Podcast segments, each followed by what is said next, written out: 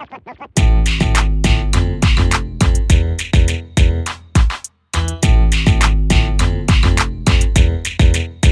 and thank you for tuning in to the Attack and Release Show. My name is Matt, and I am joined by my good friend from Nashville, Sam Moses. Hi. On today's episode, we're going to be talking about entitlement and why you are entitled to nothing. Uh, even this episode. You're lucky that you have this episode. You should be It's the grateful. least humble thing I've ever said. you want to get into it, Sam? Let's do it. Perfect. So, entitlement. The definition of entitled is believing oneself to be inherently deserving of privileges or special treatment. Yes. Sam, what do you think about entitlement? So, entitlement is a disease.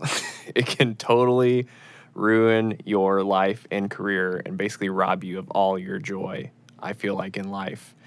And it's kind of an interesting concept or idea because to me, entitlement is heavily surrounded by this idea of anchors, which anchors to me I've written about in my blog before. But essentially, an anchor is something that you've created or the lens in which you view the world through. And we get these anchors pretty much from the day we're born and how we're raised. So, I, ra- I was raised in Illinois, uh, in a very middle class town. And so that has very much shaped the way I view the world, what I can do, should do, would do, can't do. Um, and I didn't realize how much, um, how many anchors I had in my life until the last probably five to 10 years, where I started to realize that. Um, that you can change. You have the ability to change things in your life and to move those anchors. And basically, these anchors for me and what I've noticed when I was starting out, like in my musical journey here, uh, basically, I had an anchor when I started, a quick example of like how much I should get paid and what I was entitled to get paid. So when I started, I thought making like $12 an hour would be a lot of money 10 years ago when I was 20 years old. And I thought if I could just get like 12 bucks an hour, I'd be like living large essentially. And quickly I realized that making $12 an hour isn't really enough to uh, live on full time and do music.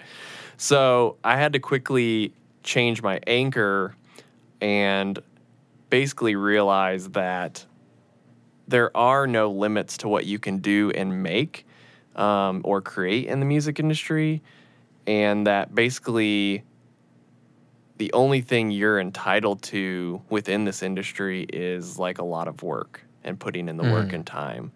So, to me, basically, I've had to rearrange anchors, and I see it all over town with people like who think music should cost a certain amount of money or that if they build X, Y, and Z studio, that people will just show up, or if they work with a hmm. certain artist, that their career will be made, or that if they just move to Nashville, that they should just immediately have clients and never have to work, you know, a, a quote unquote real job again.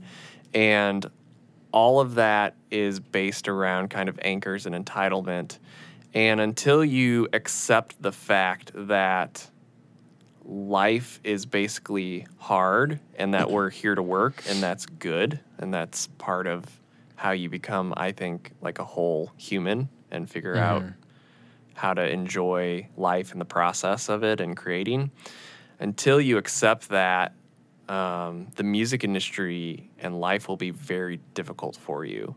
Um, and I've just seen people struggle and fight this over and over again where they've they work really hard or they think they're working really hard and yet they still haven't had their number one hit or they still don't have their studio and they kind of just create this pity party within themselves. And it's almost like people I see they walk around as if someone put this burden on them that they have to do music and I think it's a really interesting thing because no one's forcing you to do any of this. You know, mm-hmm. everybody to me that moves to Nashville who wants to do music is not being forced. They've chosen to come here and take this path. And I just see so many people whining and moaning online and in town about, oh, I have I I'm doing music and it's so hard and you know, we kind of have this culture that thinks that just because we have a desire or dream to do something that it should just be given to us. Hmm. And I've just found that to be so far from the truth. So those are kind of my initial thoughts on entitlement anchors and what I've seen. What do you think, Matt? Yeah, I love it. And I think in general, touching on what you were saying about work, I think work is an absolute blessing. Yes. And I think it's a blessing when I think it's a blessing that's disguised as a burden. Yes. That's good. If you and it's like you have to essentially remove that lens. yeah. If work to you is a burden, there's a very good chance that um, you're not following a specific passion. Yes. When I master each day, they are the quickest moving hours of my day. Yes. And it can be something as, excuse me, as trivial as making a DDP Yeah. or doing revisions or whatever like something that like kind of like involved criticism like e- even that is a very quick moving part of my day where um, my regular nine to five job which i do enjoy um, it, it's another entrepreneurial venture um, but it's like the mastering part of my day is really where my heart lies hmm and it is the quickest moving part of my day. So chances are, if you are feeling burdened by work, um, you're not doing something that you truly enjoy. Because I, at least I believe that work in and of itself is a blessing. Yeah. Um, I also really don't understand negativity a lot. Yeah. Um, it's like someone going around and complaining about having to do something. It's like, well, why the hell are you doing it in the first place? right. It's like there, there. It's like you have one freaking life to live. Right. It's like if you're not doing something that you enjoy, at least to some degree, and even if you're working for yourself, you might only, you might only really enjoy fifty percent of it. Right. It's like no one enjoys freaking invoicing. Who enjoy who enjoys billing people? And I enjoy the results of billing people, All right. but it's like I don't enjoy making a DDP, but it's still like I love the process of listening to music that no one else and like building an album that no one else has heard yet. And it's Right. just me. And like not even the artist knows how this will sound. They have an idea, but they don't. Right. And to me, that's kind of exciting that exclusivity of it, in that I get to build something new. Yeah. I put this. I was handed handed all these puzzle pieces. We made it into a complete picture. How are we going to package it? Yeah. And I mean, that to me is exciting, and I I really love that part. Yeah. It's super Um, But I don't understand negativity. Yeah. that is that to me still gets me just it's not going to get you anywhere Yeah. and i think that's kind of where entitlement come like like there there has to be some negative connotation uh lingering in order Right. to have entitlement like why do you feel entitled to this you grew up with it and now it's not provided anymore or something like that and the in the n- our nine to five job i uh, we just hired a, a good friend of mine who ironically is a fantastic audio engineer as well Mm. so it'll be a nice bridge Yeah. whenever a piece of mine goes down and we kind of plot mystery boxes that we want to build and Yeah. stuff like that. Um, but uh, he just moved out of his parents' house, and his first night up here, he told me that he gave his mom a call and said, "Mom, thank you for buying toilet paper for the past X number of years. Like I did not understand how how vital something as simple as toilet paper is. Yeah. So, and it's like that right there is a complete lack of entitlement. Right. And it's like having the humility to tell someone thank you for who's been providing for you for the past however many years. Yeah. That you are grateful for that provision.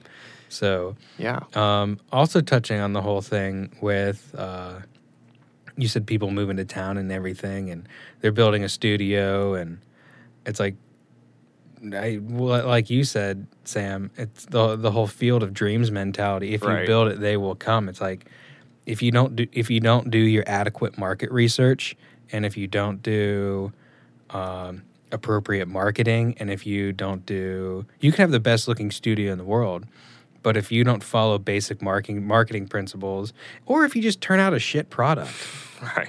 it's like there's it's like oh I've been doing this for three, four, five years. It's like well maybe it's not good yet, Right. and maybe you do still need to do some stuff for less money, Right.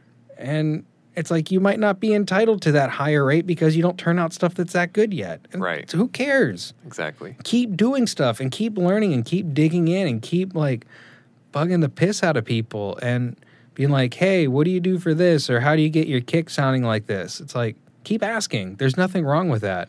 Yep. And as Sam has said in previous episodes, it's you said for every 20 people you go to, you might get one yes, which for those of you playing the home game, that's a 5% conversion rate. Right. So it's like you're going to have a bunch of no's until you get that. But just because you build it does not mean they will come. And just because they come does not mean that they will like it.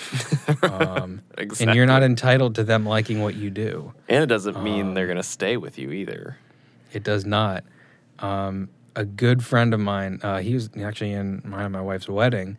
Uh, he produced an album for a, a Christian band, and it was arguably one of the best albums that that band had while they were um, together. Yeah.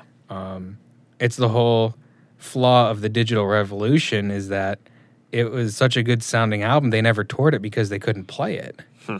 They couldn't play the parts that they spent the, the past however long recording. Yeah.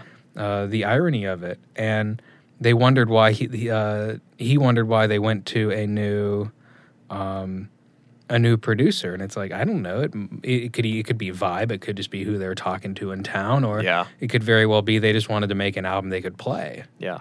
Um, who knows? So you're you're not even entitled to your work coming back to you. Right. Um, this episode will probably air around the same time as our marketing thing and our marketing episode. And if it airs before the marketing episode, which I can't remember, uh, we talk about something called KPIs, Yep. uh, key performance indicators. And for me, the number one key performance indicator is not only clients, but it's return clients. Yeah. And if your clients are returning, then that is a very good key performance indicator that your marketing, that who you are, and who uh, and the product you are able to turn out is um, on par or uh, I don't know. Pa- golf's kind of a weird game. Would it be below par? Well, below par is good. Yeah. Yeah. So you're shooting for below par here, not above par. I mean, shooting par is also good, but Shoot, shooting par is pretty good. below par is professional. There, you- there you go. So, yeah, if you build it, they will not always come. yeah. Um, so, don't whine about it. right. Um, if people have criticism, listen to our criticism episode and listen how to like figure that junk out. I Yeah. mean, it's uh it's an interesting world, but It you is. are you are not even entitled to the dirt that you're going to be buried in. Right. It's like you, you have to work for it and Right. you have to find why it's a blessing. Yeah. And I don't know. No, I think, I mean, I think that's it. I mean, you can't talk about, too, like entitlement without talking about being grateful and like being grateful for work in general. Most people are not, unless it's work that someone that they can use to then. I'll say humbly passive brag about it um, online Yeah. is kind of like what Passive to me social media has become and it's you know i struggle with it too of like you want to market stuff but you don't want to also come off as like a bragger hopefully and i think there's a there's a way to you know promote things without it sounding like you're a um, you know a dick is really the word i want to use um, Explicit so- episode. yeah, that's the word I want to use. That's the correct term.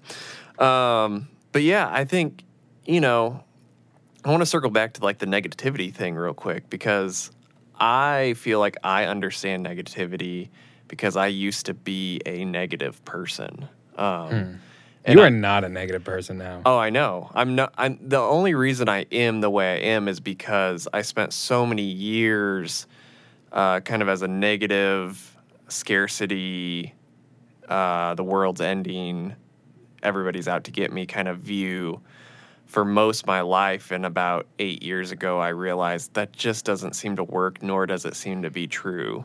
Um, I was watching people enjoy their lives and, and have abundance, and I thought, well, if they can do that, what can I do? Or like, what's in store for me? So it's been, I mean, for me, I, that's what I tell people. It's like, man, if you would have known me 10 years ago, I was a nice person, but I, my, my personal view, my mind was always on edge and on alarm um, to negativity. And for me, negativity like was always directly connected to me not facing the reality or my frustrations. So like hmm. when I first started doing music stuff, I was pessimistic and negative like a lot of people are. I mean, just go on like Gearslutz or Facebook and you can read Seriously. pages of people who are jaded and, and think the industry sucks and there's no money in it and everybody's bad. And if we could just go back to the good old days, whatever that is, like to tape or something. Yeah, but they were good old days back in the good old days. Right, right. It's the uh, you know, always wishing to be it's always wishing to be in a different time period. Um, which side note, uh, Midnight in Paris, Owen Wilson. I don't know if you've ever seen that movie, but that's all about that idea of going back to a golden age. Um, Hmm. And each age he goes to, he meets people who just want to go back further and further in time. and the movie to me is one of Is my. it a Wes favorite- Anderson movie? Uh, I think it might be actually. Because like him, Bill Murray, Wes Anderson, they're like I don't always if in this is, like though. thing. but it's such a good film and i saw it like 10 years ago when i was negative and i was like this movie sucks. What's it called? it's called uh, midnight in paris. It even has a Wes Anderson name. yeah. But i watched it i mean i've watched it a lot and i watched it again recently like two months ago and i was just like wow this is an incredible film. So side note if you're out there watch midnight in paris. But i want to basically to get back on track here you know, negativity to me is not facing reality. When I first started, I was negative because essentially I was embarrassed about where I was at, you know, with my lack of career. it wasn't even a career. Mm-hmm. And I think the negativity, it's just easier to find negative people, like I was saying earlier. Like, I run into groups of people who all hang out together who are all essentially burdened by this music, you know, burden that was put on them at some point. And the hmm. fact that they have to pay money for studio time or that they would have to promote their own music more than one day off after release day. Like, it's it's just one of those things where like for me the negativity was always like i'm not i hadn't faced reality which is you're entitled to working really hard and that's it you know like hmm. we've talked about Yeah. and until i made that switch of like all right if i want to do this i have to put in the work. I have to show up every day. And i have to like i mean planting seeds has become it's not my analogy at all but it's been so um, it's been so important to me because I've been doing this now for like eight-ish years plus years, and I'm starting to see a lot of the seeds grow into these beautiful relationships that are now like clients, and I've grown with people that I knew eight years ago. And even this past week, I had a song that I wrote, one of my first tracks I ever made back in Chicago, like eight years ago. Literally, it got like a placement this past week. wow. And like that's eight years of it sitting, and I've been pushing it in a catalog for eight hmm. years, and it found its way to like a new show on Fox. It's like a pretty big placement, and that is just like a testimony to like if you want to make it in this industry, like just keep showing up, just keep putting in the work, and know that you're entitled to working really hard and that's it. And anything beyond that, if you think you deserve a record deal or a studio or that you should have uh, PMC speakers or uh, Manley limiter just because you decided to be a master engineer, you don't deserve any of that. And until you accept that, it's going to be a hard uphill battle every day and you're just going to get exhausted and you're going to quit in like three years which i've watched people hmm. do here. I've watched people move to town spend like six months to a year and then be like huh this is hard. I'm this the industry sucks. There's no music to be made here. And i'm like what are you talking about? There's a studio every other block. Like someone's making music And that's So- on a bad side of town. yeah, exactly. So it's all about perspective and mindset. And I wish someone 10 years ago would have told me, like, hey, guess what? You're not entitled to anything, and doing music's gonna be really hard. And you have to show up every day, and you may have to work a nine to five and then work music on top of that for five, mm-hmm. six, seven, eight, nine, 10, 20 years. But if this is really what you want to do, and it's kind of like you were talking about earlier to me, like the blessing, like if music's really what you want to do, you'll figure it out. And that's kind of like I've had these moments where I'll go to my wife and be like, oh, I just wish I could like go work at Family Video, which like shout out to Family Video if anyone knows what that is. Movie stores like Blockbuster or something. But there have been Be plenty kind, rewind. yeah, exactly. There's been plenty of days where I've thought, man, it would be really nice to just show up and like restock a movie shelf and then check out at 5 p.m. and come home. And, you know, it's whenever I hit that moment, it's usually because I'm just tired or I'm frustrated with a situation that I got myself into and I gave away power, um, which I don't do really any of that anymore. But I remember when I started, it was just, you know, I didn't realize, A, I didn't have a long term vision, and I thought I was entitled to a career like instantly if I would just show up, you know. So hmm. I get the negativity thing, and I, and I think if, you know, if people out there struggle with negativity, like, the way to, for me that I got past it was like facing my reality and looking at my negativity and being like, you know what, I'm negative because I feel like I'm not good enough, or I feel like I don't have the right gear, or I feel like I don't have the right clients. And none of that really matters. Like, no one, you're not that important where people are just like sitting at home thinking about what you don't have. you know, like, mm-hmm. no one's like checking out your website and being like, oh, they don't have this client or this piece of gear, so they suck. Like, no one, no one, there maybe there's like two people on earth who do that. But I just feel like, you know, as soon as you can get rid of this entitlement idea or that, you know, if you if you buy certain gear, or if you could just work with a certain client or do a label work, that everything would be taken care of and good. If you can just erase that and switch it to figuring out how to enjoy the actual work and enjoying creating with people and viewing that as you know as the reward as opposed to fame and money um, you just find so much more fulfillment in that. And the entitlement kind of just goes away because you're focused on something else. And then maybe 10 years down the road like me you look back and go like oh wow i used to be really entitled and now i've you know i'm a changed person which is great. I'm glad i, I no longer think that way because it's it's just not a, a healthy way to run a business and your clients pick up on it too i think.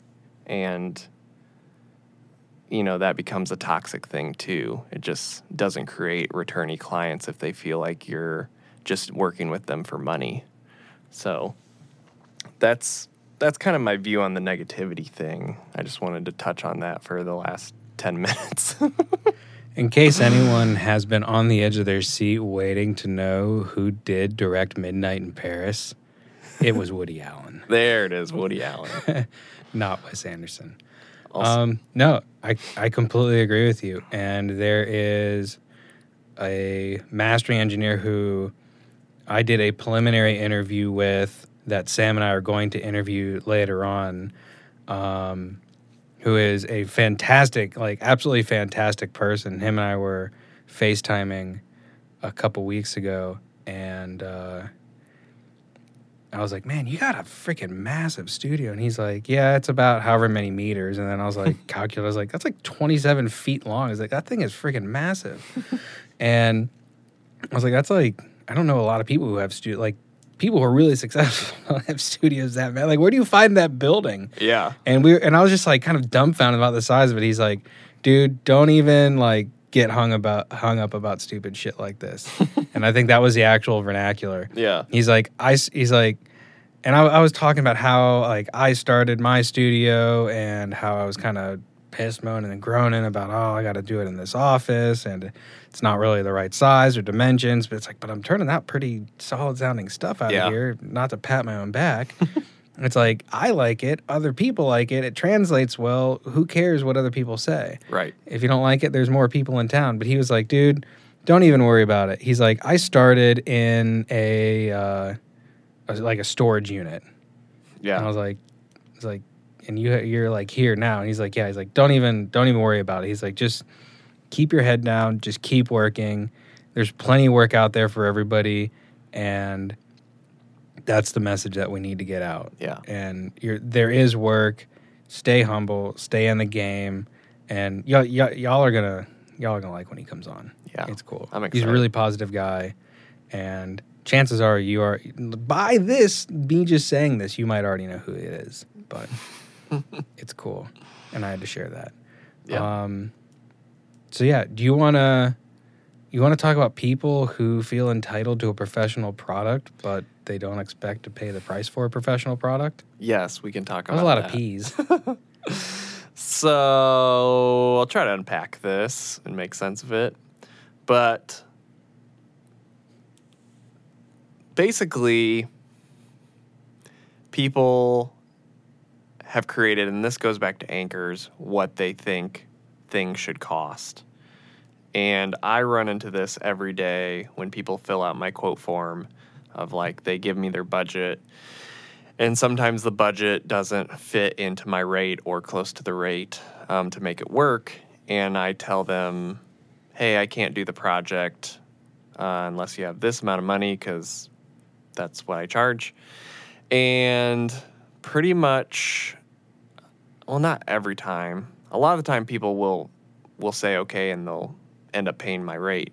But the people that don't often will tell me kind of why they can't afford me or what they think they should charge or they'll say like so and so charges Mhm. this uh, you know and could you match that? or i'm shopping around. And essentially none of that like i mean it kind of matters but at the end of the day if you want like a professional product if you're really serious about music and you're an artist and you, essentially your competition is the top 40 charts like that's your competition if you're trying to be a big time artist then it costs money. And i'm not sure when this happened other than maybe with like digital and people working more out of like home studio type stuff. You know things became cheaper and more affordable and we've even seen it you know we see it trickle down into plugins and software and now streaming and music's not you know valued. I still think it's valued. It's valued very differently now. Um, i do think there's some issues with the way people consume music and how they value it but what i'm basically trying to say is that if you want a professional product it costs a pro rate and that's something you just have to get over and usually once someone works with a professional who charges a pro rate, they understand very quickly why those people charge what they do because the product they get back normally is really great, hopefully. Mm-hmm. And there's always these stories of people who are like, I spent $50,000 with this producer and he sucked and like my album's terrible. You can find like 10 of those on Gearslutz. But overall, like, that doesn't happen that often, um, especially if you're going with somebody who charges a lot of money, usually has the credits to back it up. Like you can just go on the website or a discography and go, "Oh, I like that music and they did that, so they could probably do something similar." Yes. Um, but yeah, it just costs money. Like, I wish we could change, like, the music culture to basically understand that if we all charged more money and all asked for a pro rate, and essentially if we all valued our worth and what we offered, everybody would make more money. Music would cost more money to make, therefore, we could sell it for more money, and the consumer would have to value art again and see that it has a monetary value. And I think that, you know, that starts with artists and people understanding that if you want something professional, you should expect to pay a professional price. Um, and I think, you know, that until you're able to accept that and not resist it, you're going to have a hard time getting a product you want. And that doesn't mean you have to spend $50,000 on an album, but I think if you look at like the music that really is successful and that sounds great and people enjoy, it's usually music that has cost a good amount of money. It's cost an investment of some sort. Mhm. And there's always going to be those bedroom artists that, you know, kind of come out of nowhere right now and land on like playlists and have a good run, but I mean, pretty much most of the top 40 stuff, you know, it, it took an army to make that, and it took m- probably millions and millions of dollars to make those albums. Um, and that's just what it costs, and that's okay because the return on it is insane. So that's why Mhm. you invest. So, unless, you know, I always tell people, I'm like, if you're not willing to invest $10,000 into your album, why would a label ever give you $10,000? You know, Yeah. you know, labels when they sign you, It's so interesting. it's like you know you sign a deal it could be anywhere from like 50 to a 100 to 500000 to a million dollars i mean depending on how popular you are so if you're not willing to put in the money into yourself why would you expect any sort of manager artist pr company or label to ever want to put in money to you or give you money if you don't even believe in your own product. So hmm that's a hard thing to learn for people because once again this goes back to the entitlement thing of like you may have to save for 5 years before you can make an album you know? You don't you're not entitled to just doing a kickstarter or gofundme and have everybody else pay for your album with you not doing anything you know?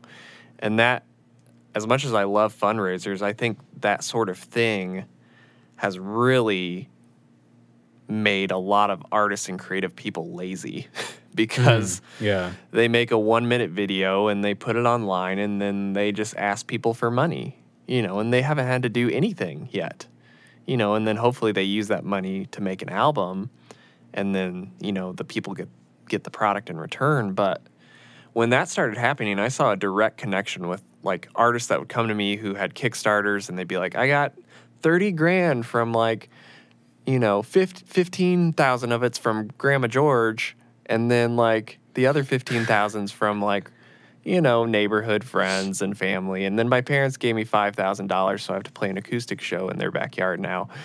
And, you know, it's like all this weird money that they didn't have to do anything for. They make an album, it sounds good, the songs are fine, and then they fall off the face of the earth because they don't know Yeah. anything about work or touring or that once again, just because you build it or you make an album doesn't mean anyone's going to care or listen to it.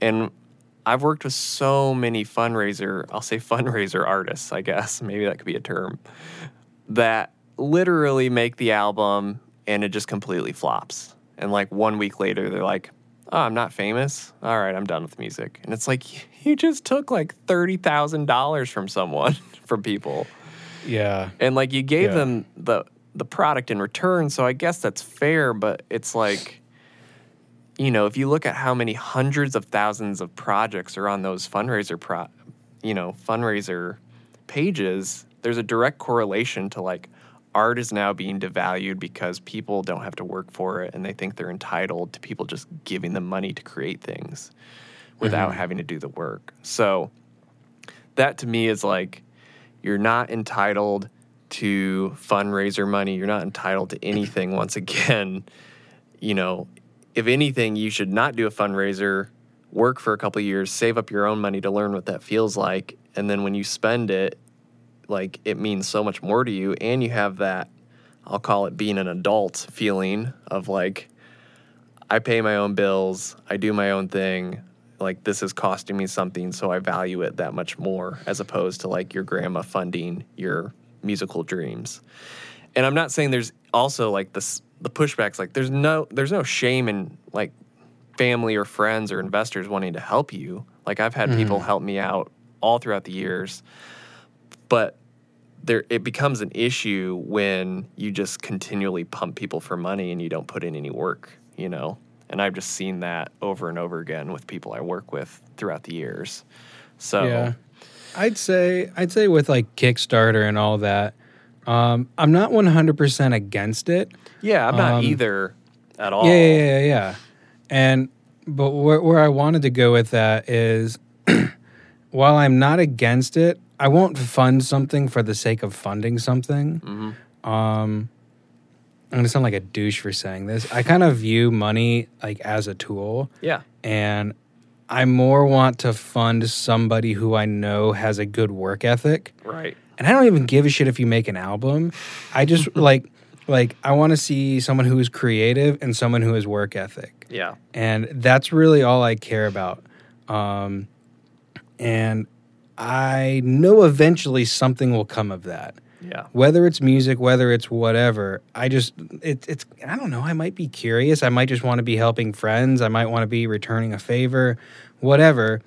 But if you have a really good work ethic, regardless of whether you think you do or not, um, people can see things in you that you might not like see in yourself. Right. But if people see a good work ethic and if they see something that's creative, it's like that might be something worth funding Yeah.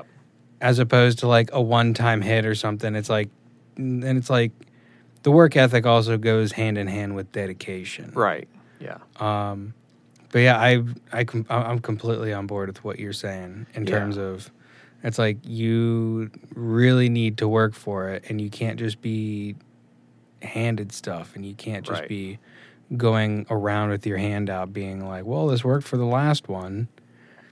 So no, I I completely agree with you. Yeah. one hundred percent. Yeah, and I I mean I just want to make sure like people understand too. There's no there is no shame in doing those fundraising things and when I was a band I did one. And I just think, you know, you always have to examine yourself of like long term is this the best option, you know? Mm-hmm. Should I be handed everything or would it be better for me to work and understand the value of working and and I guess the investment and sacrifice.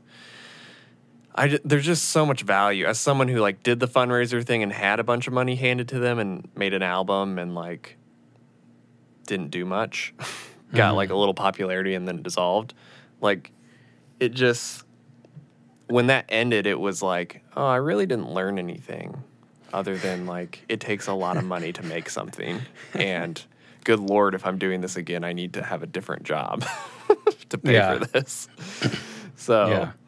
yeah, there's nothing wrong with people giving you money or wanting to help you out. I'm a big believer in accepting gifts. Um, I just always want to encourage people to figure out like doing a fundraiser shouldn't be your first thought, you know. And that's what I think most bands are like, oh, we'll just do a Kickstarter and then that'll pay for everything. And it's like, I, I mean, you could do that, but you could What also. are you learning besides it learning how to beg? yeah. So I just want to put that out there. I don't know. I just don't understand why it's like if you want something, why you can't work for it. That's just. I agree. But it, it's like I I, underst- I understand why stuff like Kickstarter and whatnot. Not that what like. it's not like I said whatnot was a thing. Whatnot.com. Um, yeah, whatnot.com.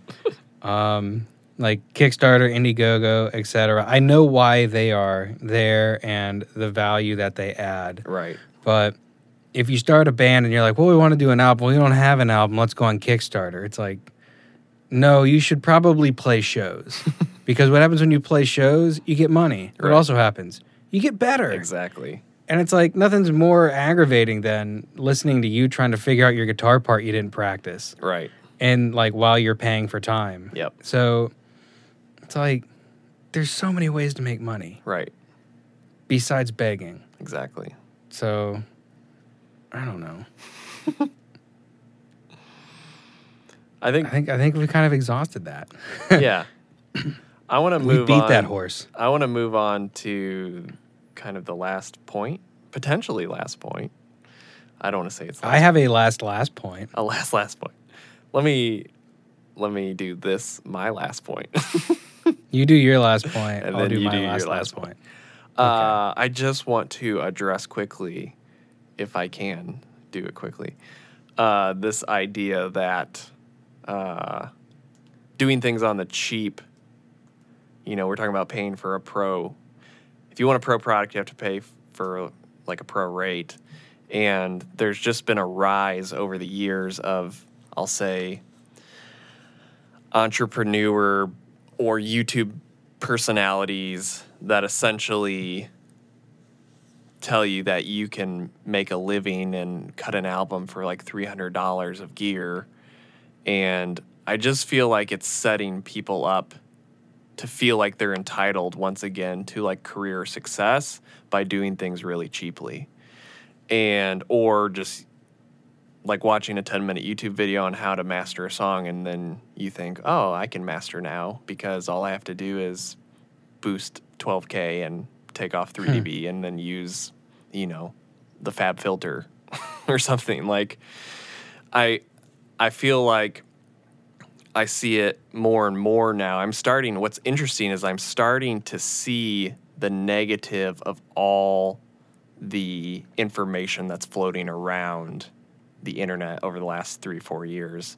And especially the last couple years, there's been such a rise of uh, guys that essentially create courses, ebooks, subscription based things where they promise you well, they don't promise you, but they basically say, like, I've cracked the code. I made X amount of money for a year, so now I'm an expert on music industry. and like, When they're currently making their money off selling their book, yes, exactly. their ebook. And, it's like they're not even doing that thing in that studio for that amount of money. They're, right. Exactly. they're making their money off of you buying their book. Yeah. And I think it's creating this culture once again. It's creating these people who feel entitled to a career once again because they are following this ebook or this 10 step plan to running a home studio or following some random, like, here's how to mix EDM, like, you know, deadmau5 or something. Like, it's all these random programs popping up that are usually like really good businessmen. And like obviously the people that are doing these usually have great entrepreneur skills. And but it just it's setting people up to not have a lot of longevity usually. And it's making them feel entitled to being able to make great records without really putting in a lot of work or having to learn or spend money on it and i'm starting to see people that have done these programs now are coming back to these program sites or Facebooks. I'm just starting to see it where people are like, hey, this is like, it's not all bad, but like, this doesn't really help you. you know, like, all these guys are doing is just selling, you know, regurgitated information. And it's like you're saying, like, just because, you know, they're making a living off selling ebooks and courses and subscription plans, and they're not actually making albums anymore. Or they maybe made five albums and one of them did well, and now they're claiming to have all the answers. And it's just putting, it's making people feel like if they do these courses, then they also can make X amount of money and have a gold record within a year. When in reality, you've got some people that are basically one hit wonders, but it's one hit wonders with studios. and like, Or maybe they're not a one hit wonder. Maybe Yeah. their one hit wonders their course. exactly. And there's multiple things of that. It drives me insane. I get freaking That's not Facebook me trying to be negative. That's No. just that's just a little truth Yeah. bomb. You want another truth bomb if you want to see behind the curtain. Do you know the point of ebooks? And this is me saying this from a I'm in another company that we talk about this in our marketing meetings about why people do ebooks and should we do an ebook? And my answer is no, because I think ebooks are stupid and they're overused and they're like an early 2000 teen type thing. Yeah. The reason people, like, if you want to see behind the curtain of marketing, do you know what all of those ebooks are? It's just a very cheap, inexpensive, no investment on their part besides time and typing in a Word document Right. they're the only benefit to them of giving you a free ebook is you sign up to be on their email list to be marketed more Right. that th- it is a trade that is the only thing is you sign up your email they market you more and you get an ebook full of regurgitated information you could Right. get anywhere else Right. so there's no reason to fall for that. There's no reason to fall for courses or anything else. And I mean, I, Sam, we're not going to do a course in the future, are we? I'm not shooting ourselves in the foot. No, I don't plan on it. The only thing, If so, we'll pull this episode. right? we're going to pull it. I'll edit it and be like, e, uh, e-courses are the best. There you go. Future episode. So, yeah, if you want to look behind the curtain about what's going on, it's just a trade. Right. There is no reason to be doing all this stuff. And it's like, don't get me wrong, someone could be putting something in an ebook that could be absolutely revolutionary and life changing, or it could be information that has been bombarding you your whole life. However, it is just rearranged and put into a specific format that you can ease more easily digest than you could before. And maybe it Right. will help you. Yep. Um, but in all honesty, it's really just a way for them to kind of. I was gonna say it's a way for them to get in your pants and essentially keep marketing to you. Right. It's like there, there's there's no reason for it. Yeah. So And you know, there's there's plenty of stuff to learn. Like it's not all bad. Once again, like there's people at different levels who you know may find the information valuable. But I've just seen these programs now become like people's standard or ceiling of success, and it makes them feel entitled to that. If I just do this 12 week course on how to start my studio, that in 12 weeks I'm going to make more money than I ever had. And then when they don't do that, they're like, what the heck? I must be flawed. When in reality, it's like, no, this just takes a lot longer time, usually for 99% of the people. Um, and usually with most, I'll say these people, because I've talked to a lot of them who run these things, it's like, if you get to know them, you learn there's about a thousand things that were in place that they never told you about that gave them their quote unquote success. And those are the things they're actually embarrassed to share because it would make their story seem less uh, glamorous. And that, Yeah. you know, that stuff just drives me nuts. Like, part of the reason why we do this podcast and why I blog and stuff is like, we want to demystify all of that bullcrap that's in this industry of like, yeah, I'm just that good and I just make hit records and and look at me. It's like, no, there's a million things that led up to that album and you know, maybe you caught a lucky break and maybe that album actually doesn't sound that good and it did well anyway. Like there's always circumstances. Like I tell people, you know, I try to be as transparent as possible. Like a lot of my work has come from my wife who nannies for like really cool families that work in the hmm. music industry. Like that's part of my story, you know, is like my it's a cool story. yeah, and I don't I don't have shame for that, you know. It's that's just how life works. Like you never know what's going to happen. And you know, I just I hate watching people essentially feel like if they do these things then they're entitled to something. And then when it doesn't happen they're disappointed and they feel like they're starting over and they just spent x amount of money in years or a year or 6 months or 3 months doing this program thinking this will solve my issue which is really goes back to like crushing the negativity and entitlement mindset which mm-hmm. is guess what reality is you have to work and put in probably five, six, seven, eight, nine, 10, 20 years. And I love what you said on another episode about like a career is only a career once you're essentially like done. you know, like Yeah. you can't be three years in and be like, yeah, I've got a, I had a great career in music because you're like three years in. But if you're like 50 years and on your deathbed, then you can finally be like deemed someone who had a career, you know, in music. Yeah. Um, and I love that thought because it's it's true and it just reminds me too of like every day you have to show up and work. And if you want to do pro things, you know, professional things or what we've considered professional in this world, like it takes professional effort, professional resources, skill level, and um, you have to do that, you know. And if you're not willing to do that, then you're probably not going to make it and you'll probably be very unsatisfied with life the whole time. Um, and I know plenty of guys in town who are just been here for 20 years, 10, 15, 20 years, who are just so uh, frustrated with their life because they've never really done it. They've made some money, but they're still like looking for that breakthrough. And really, that breakthrough is like, you know what? You just need to step it up. Like, you never stepped it up. You were only halfway in or 75% committed.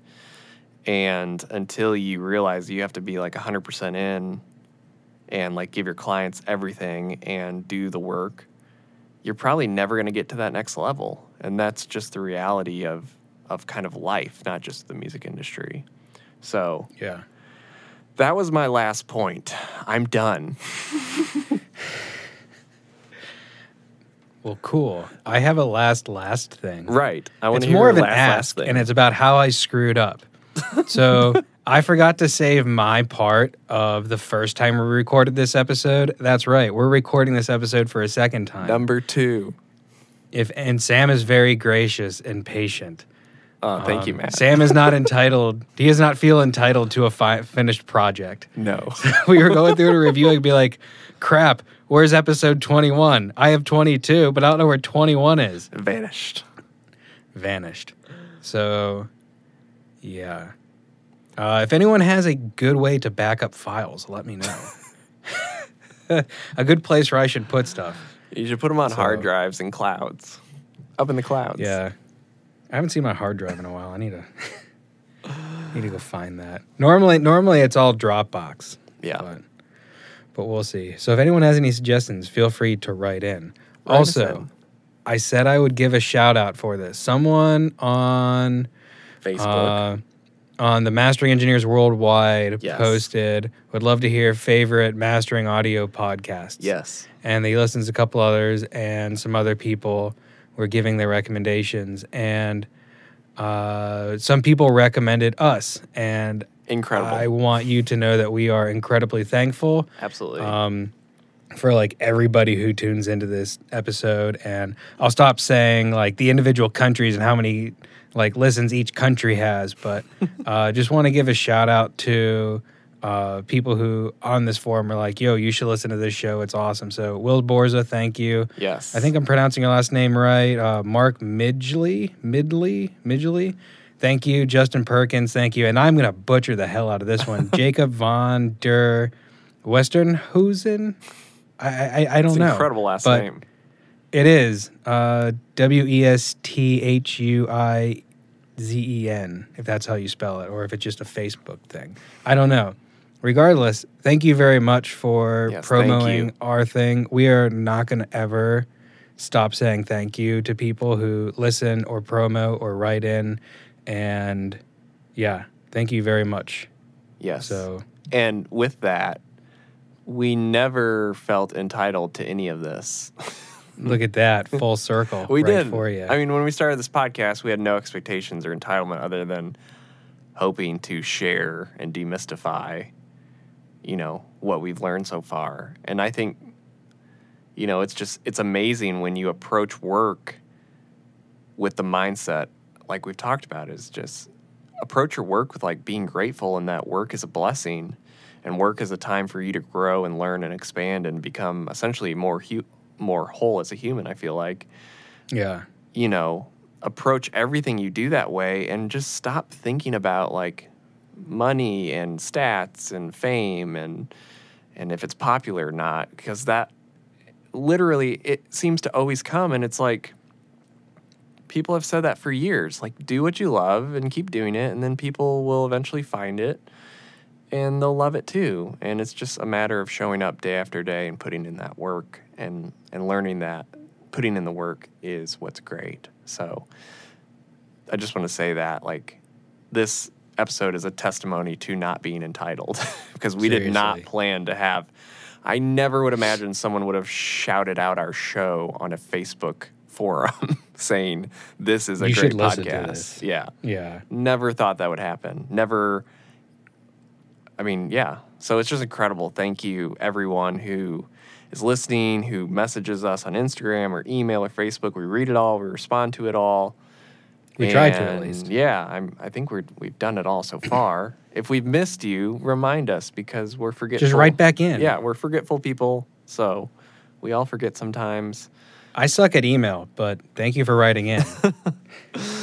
So yeah, it's just been it's been so cool. So thank you everybody and you know, we're here to build a I guess online community, but um it's just been so great to see people find value in this. So thank you. yeah, no no kidding. Um I- so yeah, Think that wraps entitlement for the second time. for the second time. Hopefully there's not a third. Uh, they're you know, better not. Unless like people become more entitled and we need to touch on it again. entitlement part 3. The hammer. That's what we'll call it, the hammer. The hammer. That's my ebook. Very cool. Ouch. Okay. That's all for today. That's it. whatever you're having. Have a good one. Are you gonna do this? I did it. Morning, afternoon, evening, whatever y'all are having. Have a darn good one. Thank you again so much for listening, for shouting out, for emailing in.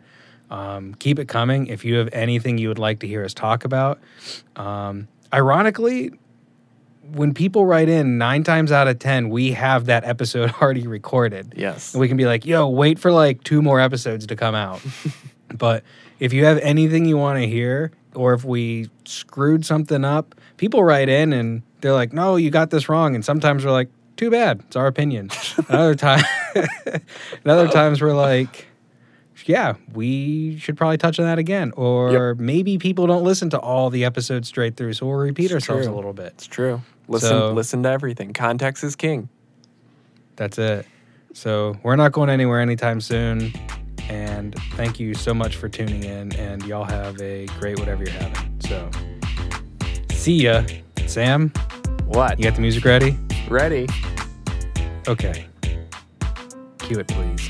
Cueing. Thank y'all.